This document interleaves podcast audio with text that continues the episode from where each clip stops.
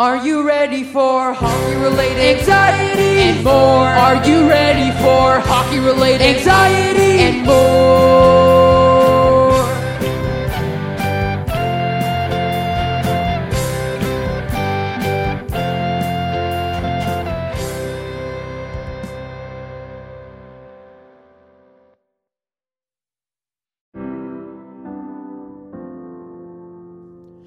Are you ready for hockey related anxieties and more? Are you ready for hockey related anxieties and more?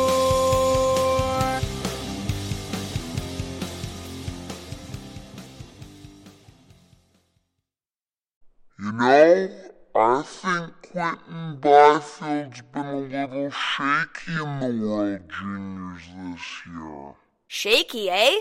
First of all, first of all, Canada wins again in the World Juniors to advance to a 3 and 0 record, winning um um wait, haven't we already said that Canada won uh, 16 up to 2? Oh, oh, they won 10 nothing again.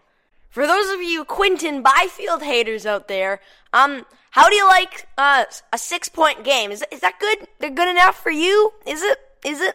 Because I think last time I checked, that's pretty good. Unfortunately, though, my voice isn't good. But you know what is good? Winning 10 nothing over Switzerland to advance your record to being 3 0, where your top prospect scores a goal and an assist. That's, that's, that's how Jets fans feel. Probably not, but still, I like to think of it like that.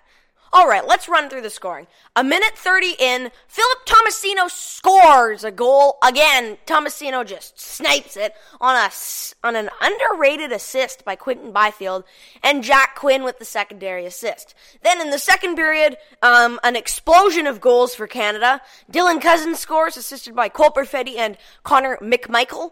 Then Jacob Pileater, I cannot say the guy's name, assisted by Connor Zary and Quinton Byfield is um, Jacob got got a great shot. I'm sorry, Jacob. But then Ryan Suzuki scores, assisted by Byfield and Newhook. Hmm, Byfield's been passing a lot. Then McMichael scores, assisted by Dylan Cozens, to end the scoring in the second, which leads the score to let's do some quick math to five goals, five nothing in start of the period of, of the third period. Quinton Byfield says, "Hey." I'm done passing, and he scores. Assisted by Jamie Drysdale and Ryan Suzuki. Drysdale has been a very underrated player in this tournament. He's been driving the play, though. Byfield scores again, uh, assisted by Jack Quinn and Jacob. You know his name. And then Cole Perfetti snipes it on the goalie for Switzerland, who is pretty good, actually, assisted by Krebs and Newhook. Alex Newhook, that is, and Peyton Krebs. Shout out Peyton Krebs. Uh, Kaiden Guhle, the defenseman, then scores, assisted by Kaedan Korczak, the two Caidens in on the action, spelled differently. And Peyton Krebs scores. Peyton, Caden, and Caden.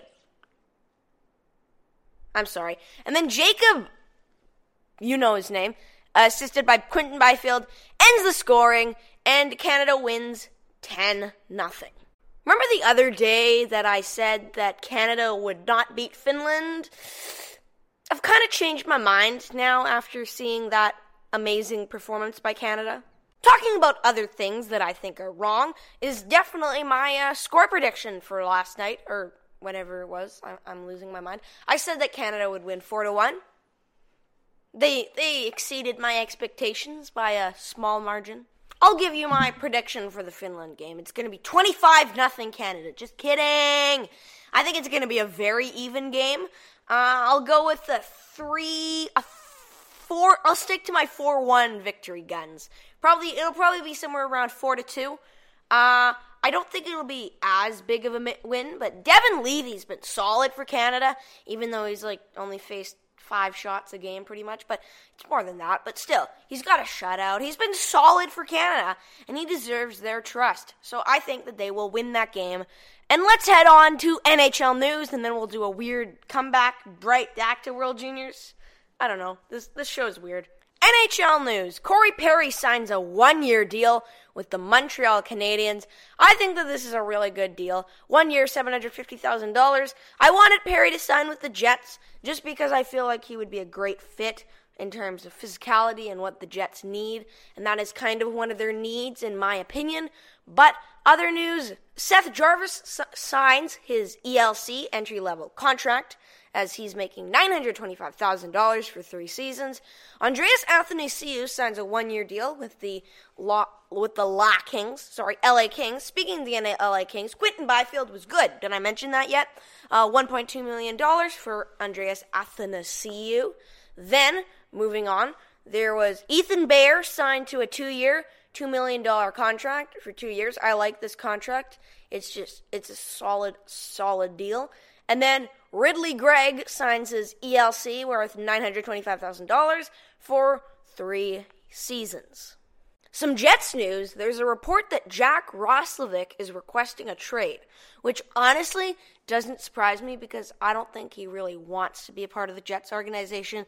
If the Jets do end up trading him, they better get something good out of it because there are reports of trading him for like Martinez, which would have been nice, honestly. But I don't think that Vegas would be interested. I think Columbus is a good fit for Jack Roslovic just because he's from Columbus. That and that just seems like a good fit for him. But in but I'm not going to do Roslovic trade predictions. That might be another episode. And if you're wondering where Tyler is, don't ask. I don't know. He just didn't answer me. So there will be no Tyler DeLal episodes coming up soon. So sorry, people. I know you guys love him. I think. I I don't know. Let's do a quick prospect spotlight on Cole Perfetti because Perfetti a little bit quiet, a goal and an assist for tonight to put him at five points in three games. I like Perfetti so far in this tournament. He's been a solid player, playing alongside my other one of my other favorite prospects, Peyton Krebs. Sorry, I had to say it like that. But Peyton Krebs has also been good. Uh, plays for the Winnipeg Ice, so that's kind of why I like him. But still, and then uh, I think they're playing with McMichael now, Connor McMichael, or someone like that along the lines of that with Perfetti. So I like that line with Cole Perfetti. And Perfetti's been a really good player in the World Juniors. I think Jets fans, when he comes into the lineup, oh, he will be good.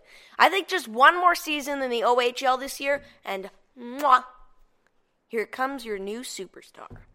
Let's do a quick check in because everybody else is doing this argument. Tim Stützle and Quinton Byfield. Who's the better player? Let's talk about it. Quinton Byfield is so interesting because he's over 200 pounds and he's 18. So, and he, it's not fat, it's all muscle on Quinton Byfield.